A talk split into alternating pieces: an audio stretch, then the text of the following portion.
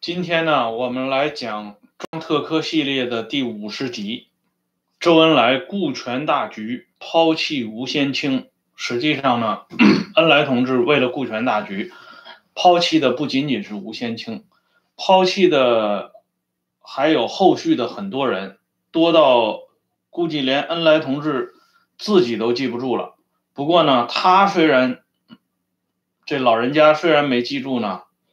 但是我们。知道这历史是有记忆的，我们早就讲过，历史就是记忆。所以呢，历史帮助恩来同志他老人家记住了这些人和事儿。上一次呢，我们提到这个吴先清这个关键人物，作为共产国际远东情报局谍报组组长的吴先清，在一九三五年遭遇了一个重要的事件，就是当时在上海发生的一个著名的案子。叫怪西人案，这个案子呢，在沈醉写的小册子《戴笠七人》里边，就曾经向我们透露了一点端倪。不过呢，沈醉很清楚这个案子的轻重，所以他在一九七九年和一九八零年中国文史出版社出版的那本《戴笠七人》里边，没有更多的涉及这个案子的前因后果。因为这个案子呢实在是太重要了，它跟之前的牛栏事件呢还有所不同。事实上呢，牛栏事件出来以后，就已经惊动了宋庆龄等一大批左翼人士，为之奔走呼号，为之呼救。这已经凸显了苏联一介入到中国的政治生活中的这种影响力，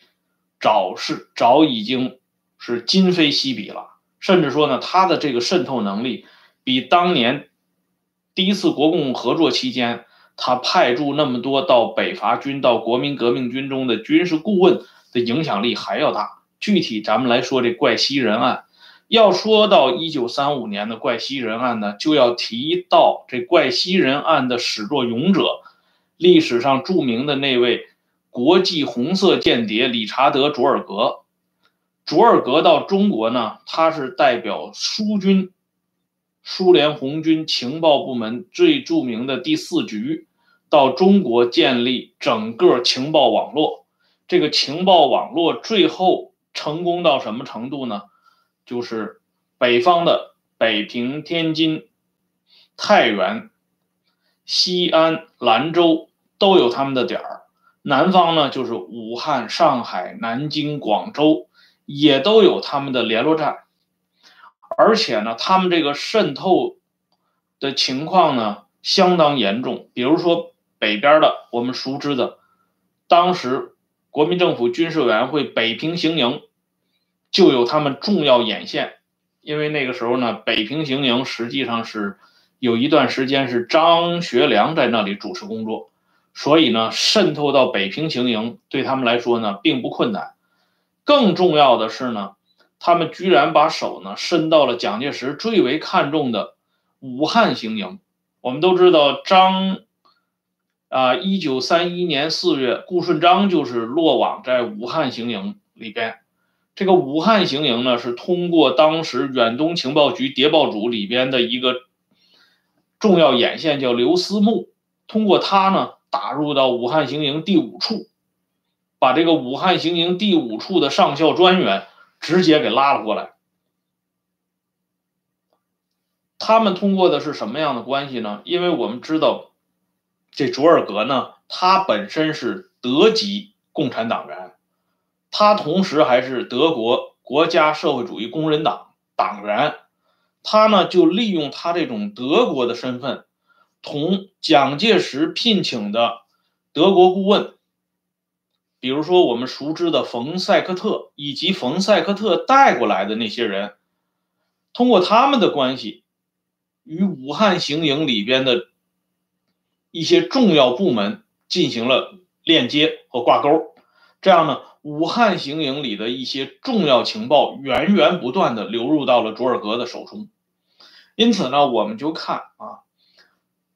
咱们中国在历史转折关头的时候。每当咱们中国遭遇到诸如呱唧掉到坑里的时候，你就看啊，在国际上通常是有两个推手，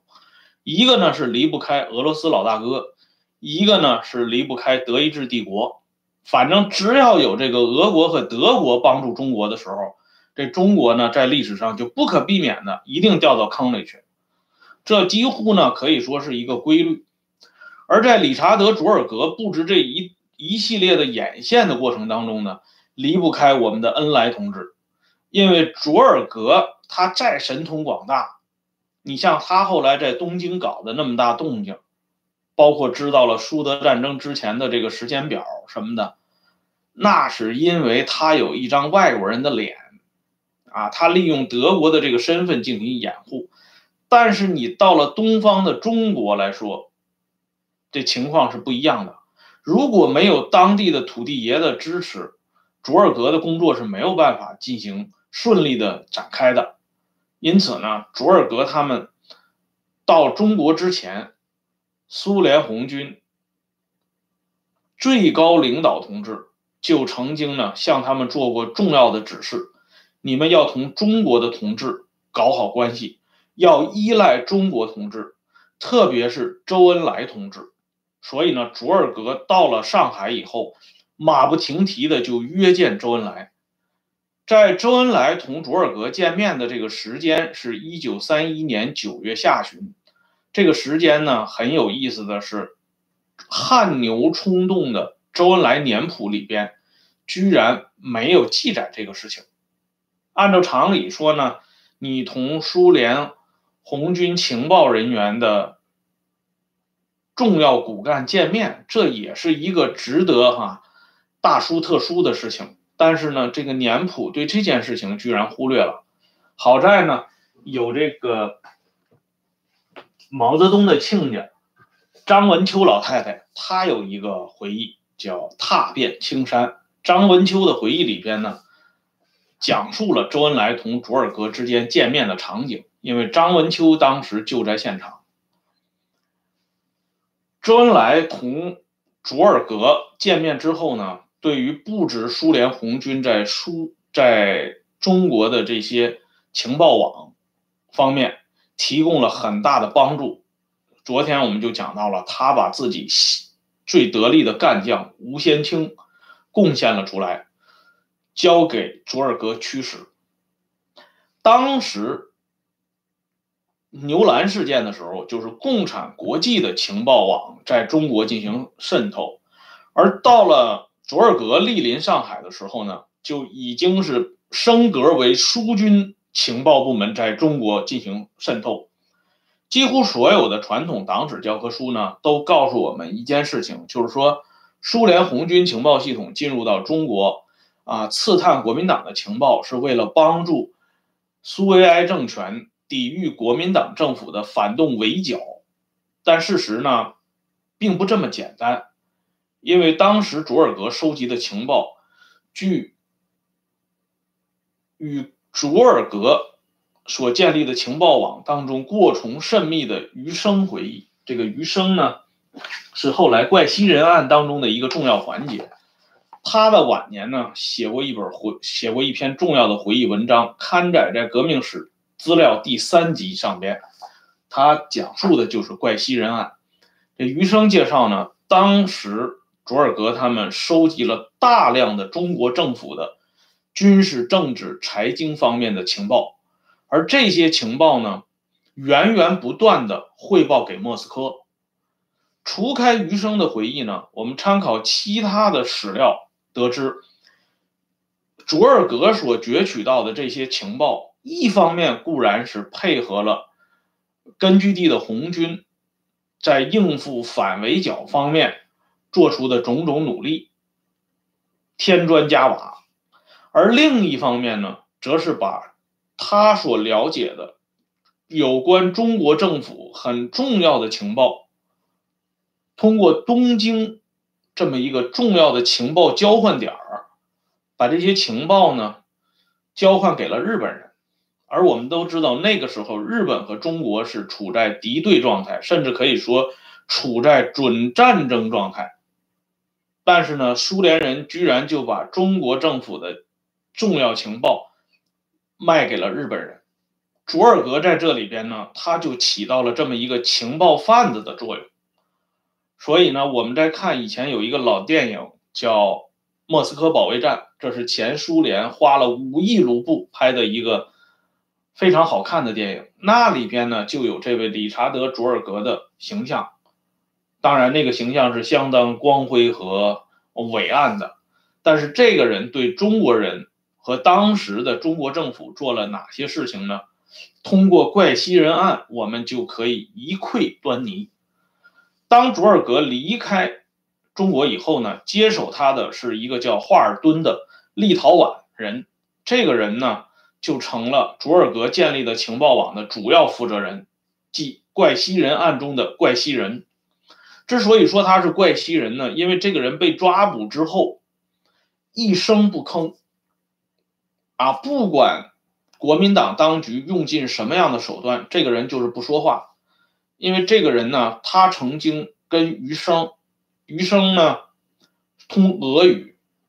所以呢，他们之间呢可以进行交谈。这个华尔敦通四国语言，他们可以用英语交谈，也可以用俄语交谈。华尔敦呢就讲过，只要不开口，神仙难下手。就是说，一旦被捕以后，不要轻易吐露一个字。这样呢，这个华尔敦就被当时国民党的宣传媒体上渲染成为怪西人，就是这个人呢非常怪，不说话。事实上呢，这是华尔敦的一种自我防卫的措施。华尔敦之所以被捕呢，源于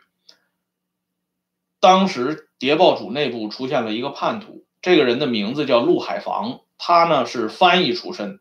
由于他的疏忽，导致他的弟弟陆独步被国民党军警抓捕，而后呢，为了诱捕我们前面提到的渗透在武汉刑营里边的钉子刘思慕。结果呢，误把这个陆海防抓到了。陆海防因为没有隐蔽战线斗争的丰富经验，所以一旦被捕，没有像人家华尔敦那样啊神仙难下手，一个字都不提。他呢是前因后果都交代清楚了。于是呢，华尔敦就给抓到了。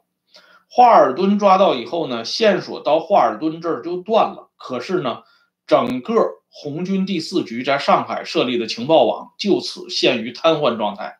因为华尔敦他是中枢神经，他一旦歇菜了，那后边的工作都没办法开展了。于是呢，上级领导要求隐蔽在东京作为情报交换点里边的重要人物的肖向平和吴先清马上撤回到上海来，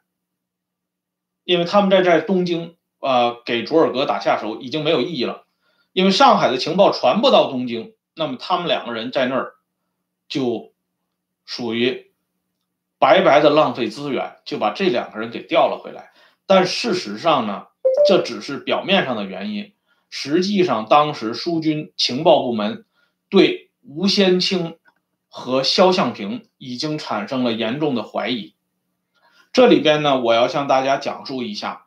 这个卓尔格建立的这个情报网，如果仅仅是依靠恩来同志一个人的力量，那是不可能建的这么完善的。他主要是通过周恩来抓住了当时中国搞情报工作的一个重要的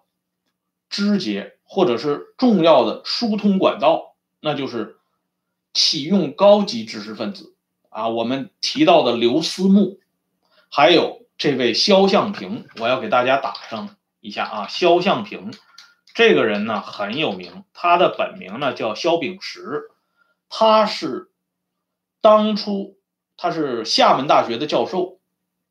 他当初和陶铸是单线联系。我们曾经有过一部老电影叫《小城春秋》，里边呢就隐隐约约的展现了这个肖像平的一部分政治肖像。肖像平当时的职务是卓尔格手下的第一副手，就是远东情报局副局长肖像平，他是厦门大学教授，而这个刘思慕呢，他也是大学教授，还有啊鲁迅的好朋友董秋思，这都是远东情报局的特工人员，重要特工人员。董秋思是我国现代著名的翻译家，他翻译的作品里边最有名的就是《战争与和平》。茅盾认为啊，老作家茅盾认为董秋思翻译的《战争与和平》是若干啊俄译，就是俄俄文中译本里边最好的。这董秋思也是这个远东情报局的重要眼线啊。董秋思本人呢？和鲁迅的儿子周海婴，他的鲁迅的妻子许广平，以及张文秋这些人过从甚密。还有一个重要人物蔡叔厚，这也是一个高级知识分子，这是留学有过大学问的人。这四个高级知识分子为整个理查德·卓尔格的情报网立下了汗马功劳。可以说，没有这四大金刚。理查德·卓尔格在中国那就是无计可施，而之所以启动这个四大金刚，能把这四个人网罗到这个情报网当中，全是我们恩来同志的主张。恩来同志呢，在之前之后做过大量的有益的工作。你像董秋思呢，蔡叔厚呢，都能跟恩来同志的著名政治伴侣邓大姐拉上天津同乡的关系。虽然蔡叔厚的老家是浙江，啊，因为蔡叔厚的老家是浙江，跟恩来同志又能拉上这个呃同乡的关系。总之呢，是通过种种手段把这四个人网络进来。那么这个时候呢，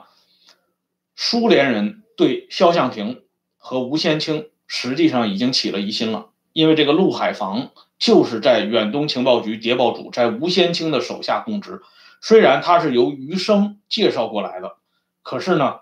苏联人对整个中国人在这里边起的作用已经产生了深深的质疑。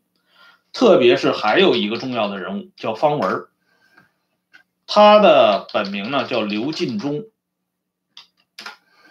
方文呢是在整个情报网里边起着一个穿针引线的作用。这个人后来跟孔元在一起工作。调到中共中央调查部里边是一个重要的角色啊，直接归这个杨尚昆管。所以这个时候呢，苏联人要求吴先清先到苏联去居住，就把这吴先清呢弄到了苏联。他弄到苏联以后呢，是居住在莫斯科近郊的一个小镇上的国际招待所。名义上是国际招待所，实际上呢就是把这个吴先清给软禁起来了。这吴先清呢，他不愧是搞情报工作的，他呢这个人啊，嗅觉非常灵敏，这个人非常警觉。他到这个招待所以后呢，他发现跟他一起居住的啊一个女同学，呃，苏联的名字叫索尼，发现这个索尼啊。经常悄悄的写一些东西，写的这个东西呢还密不示人。呃，吴先清呢就暗中的予以留意。后来呢有一次趁着这个索尼出去的时候，吴先清就把索尼的这个抽屉想办法给打开了，看到了索尼写的这个材料到底是什么。原来呢这个索尼是向苏联内务人民委员部。举报吴先清和另外一个跟吴先清他们住在同一招待所的李正文。李正文这个人呢，后来曾经担任过复旦大学党委书记和副校长。五十年代调北京任高教部政教司副司长。这个李正文呢，那个时候在苏联也是正在从事情报理论工作。他主要的学的是一开始是到无线电学校，后来呢又到马克思。理论方面进行进修，就是说这索尼是给苏联内务部写吴先清和李正文两个人的黑材料，所以呢，吴先清就找到李正文说这个索尼太不像话了，居然打我们的小报告，所以呢，这两个人又找到索尼大吵一顿。但是就在这个时候，另外一个女人出现了，她是恩来同志手下的另外一个啊。很重要的女将谭国府，大家如果听过我在之前讲到的夏熙、贺龙与湘鄂西术反的节目当中呢，着重谈到了这位谭国府，因为他是夏熙的老婆。夏熙在参加中共六大期间与谭国府相识，两个人产生感情，后来结婚。谭国府的祖父呢是辛亥革命的风云人物谭仁凤，是老同盟会会员，黄兴的密友。所以周恩来呢亲自发展谭国府入党，并且呢亲自啊教授谭国府从事特科工作方面的技术。谭国府是中央特科培养的一员女将。为什么说吴先清又说到谭国府了呢？因为吴先清的案子跟谭国府有直接的关系。谭国府跟随夏曦到湘鄂西之后呢，于一九三一年啊，从湘鄂西。回到上海，继续从事特科工作。这个时候呢，三一年底、三二年的时候，回到上海的时候，他跟吴先清就有交集了。在他们当中呢，又出现了一个男人，啊，这个人的名字化名叫马良。这个人化名叫马良啊，他的真名不叫马良。他的真名叫林炯，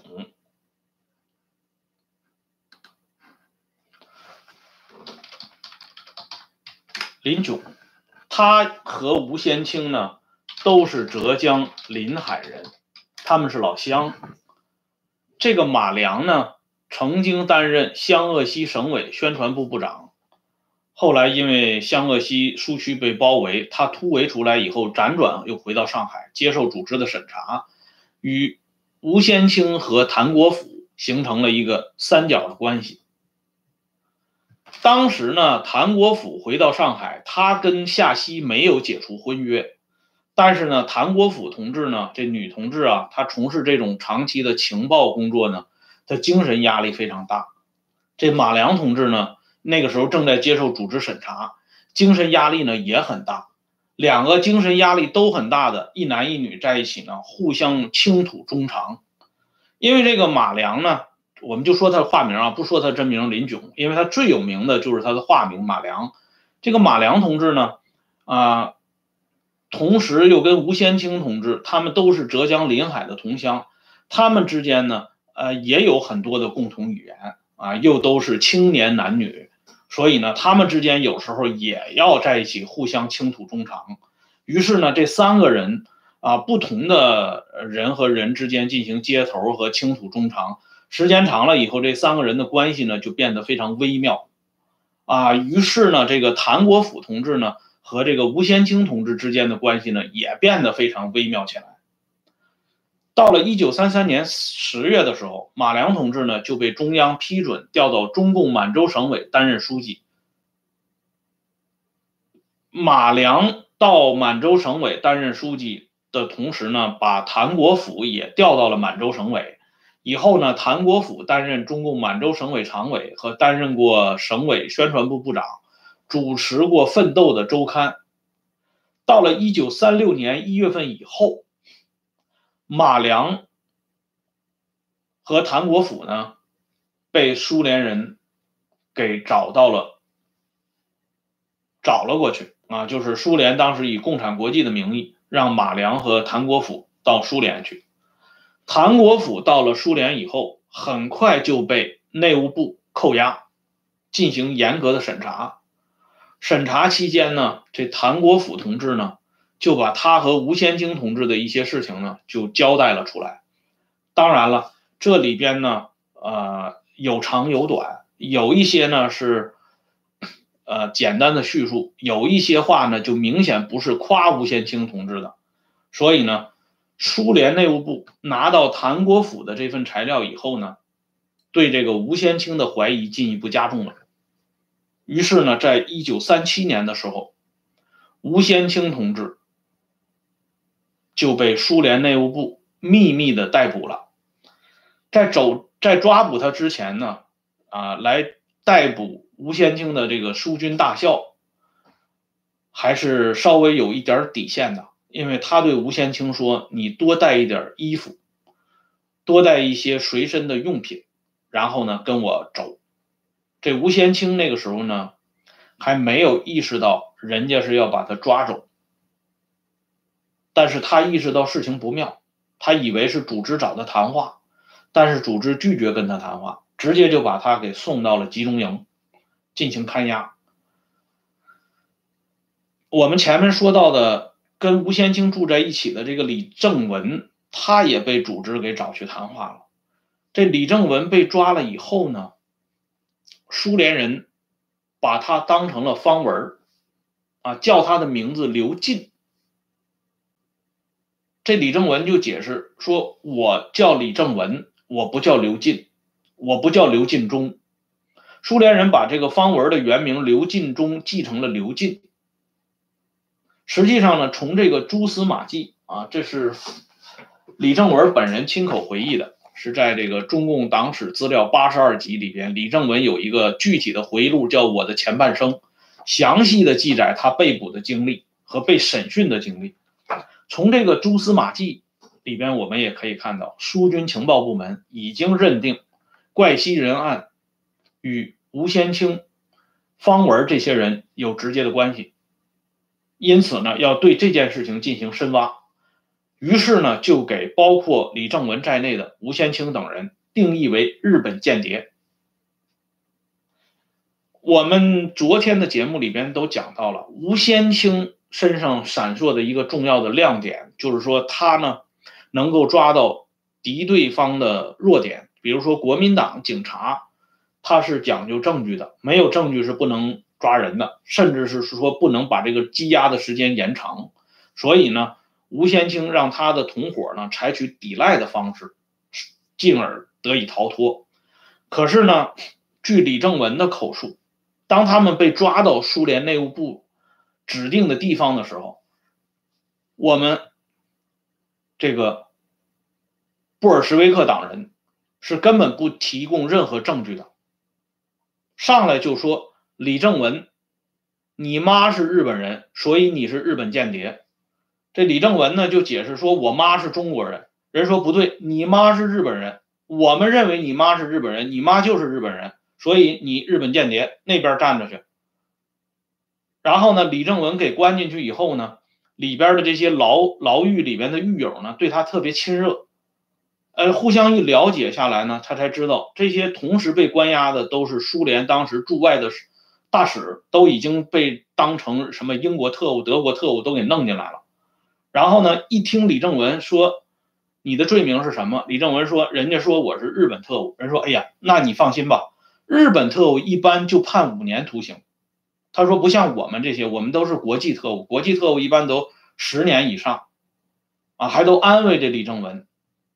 你看这布尔什维克呢，比起国民党这个警察呢，确实成熟了很多。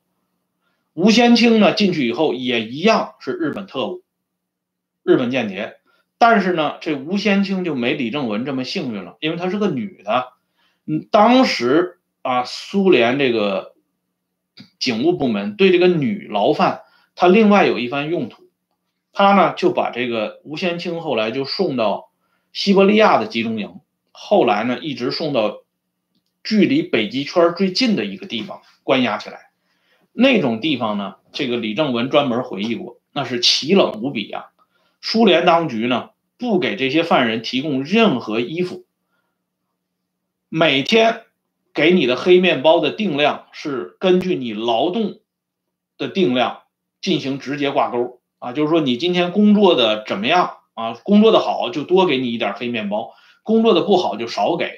所以这个人呢，始终在寒冷和死这个饥饿的这个死亡线上进行挣扎，而这个吴先清因为她是女囚犯。啊，长得又还可以，又是因为是个中国人，所以呢，他不仅是在这个饥饿和寒冷的这个死亡线上挣扎挣扎，他还多了一条死亡线，就是当时呢，把吴先清同一些刑事犯关押到一起，这些刑事犯都是男人了，啊，这个男囚犯和女囚犯关押到一起以后，会发生什么样的事情，我不说，大家也应该清楚。所以呢，李正文在他的回忆里边讲，他说在西伯利亚的集中营里边，这个女囚犯被凌辱、被蹂躏的事情是时有发生，而且经常被搞死，啊，就悄悄就给搞死了。那么吴先清同志呢，就这样呢，从这个集中营这个地方彻底的失踪了。后来这个陈修良就啊写吴先清回忆文章的前前后后呢，陈修良就走访过很多的人啊，就了解这吴先清到苏联以后他是什么样的一个结局。可是呢，没有人知道这些事情，就是知道这个人被抓起来以后，三七年十一月被抓起来以后，再也没有任何音讯了。但是从这个李正文的回忆里边，我们知道这个女同志呢，事实上。就已经是根本不可能活着出来了。李正文本人是因为他呢比较啊聪明，他连续给斯大林同志写了六十多封信，最后呢终于让斯大林同志啊收到了这封信啊。斯大林同志呢就让李正文同志从这个距离北极圈最近的集中营里边活着出来了啊。这是唯一一个幸免于难的，还有一个幸免于难的叫姚艮。这是跟李正文难兄难弟儿。这个姚艮呢，后来担任过啊公安部办公厅主任啊。从他这个职务也能看出来，姚艮当时从事着一个什么样的工作。这姚艮晚年写过一本书啊，书的名字写起得很好，一个朝圣者的囚徒经历。他们到苏联是朝圣的，结果呢让人给弄下来了，然后就说你妈是日本人，然后就变成日本间谍了。就是这么个情况，问题呢还不只是这些。问题是什么呢？问题是周恩来同志，恩来同志在吴先清被捕之后，他的态度是什么？今天我这个题目叫“周恩来顾全大局，抛弃吴先清”，所以呢，我们要谈这个话题。这个话题实际上呢，在季米特洛夫的日记里边，我们已经看到，季米特洛夫呢，在三七年的时候。他见过邓发，当时呢，基米特洛夫就讲过，就是说，他们正在审查一个人，这个人叫吴先清，他曾经从事过政治保卫工作，他就问邓发：“你知不知道这个人？”邓发的脑子转得非常快，他马上就否认说：“我不知道这个人。”其实呢，邓发要说邓发不知道这个人呢，也无可厚非，因为周恩来线上的人不见得都邓发都知道这种事儿，对吧？问题是呢，苏联方面也向中国方面，当然具体的就是恩来同志了，了解过吴先清的事情，但是恩来同志为了顾全大局，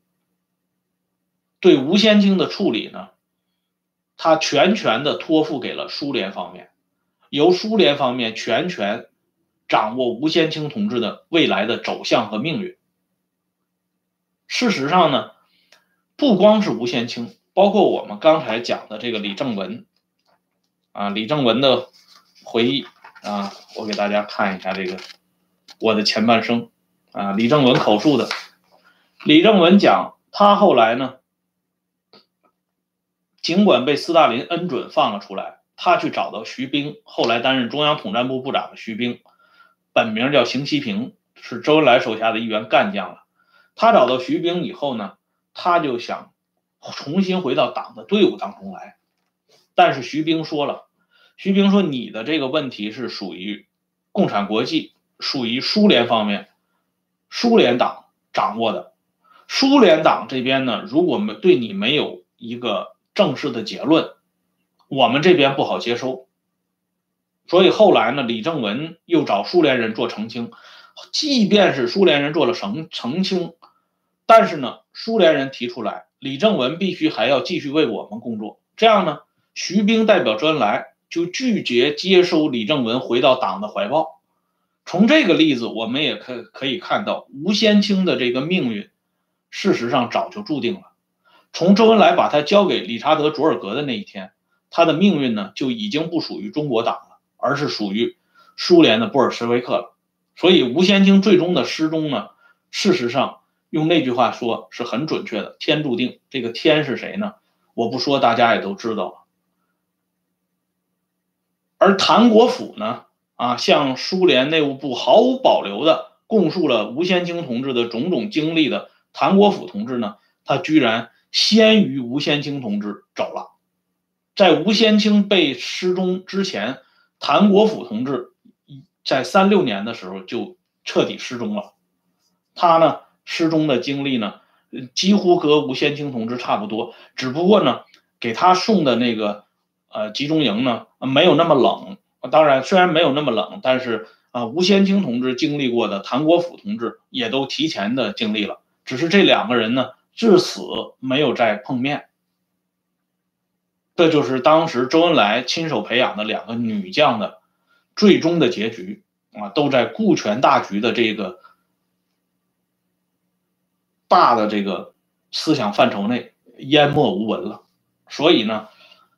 很多朋友我相信应该从来没有听说过吴先清和谭国府这么两个人的名字，啊，这两个人具体做了哪些啊忘我的工作，那就更无从谈起了。所以呢，今天我们把这两个名不见经传的人物，但又实在是特别具有传奇经历的人物，向大家做一个介绍。本来呢。这个中央特科节目应该在五十集就结束了，但是因为怪西人案，因为吴先清这个事情呢，我刚才写了一溜这个肖像平、刘思慕、董秋思、蔡书厚、方文他们这几个人，这几个纯爷们儿的，他们的结局是什么样的？特别是像肖向平、董秋思、蔡书厚这三个人，他们的结局是什么呢？他们跟恩来同志在后来还有反复的交集，他们在晚年呢，也是被恩来同志出于顾全大局啊，通通的给抛弃了。所以你对他们不做一个这个讲述呢，似乎我们这个收尾就显得太过仓促。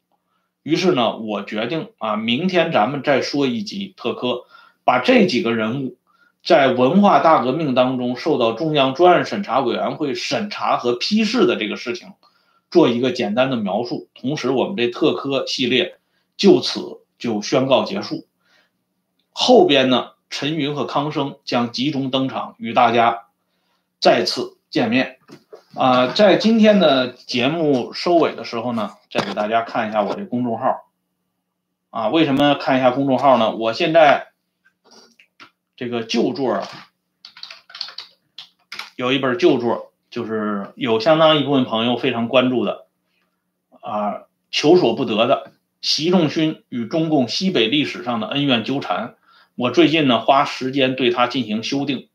增加了一些新的内容。这个电子版呢，啊，电子文本 PDF 文本正在制作过程中，啊，本周之内呢就能够制作完成。回头呢。我会在这个电报群里边，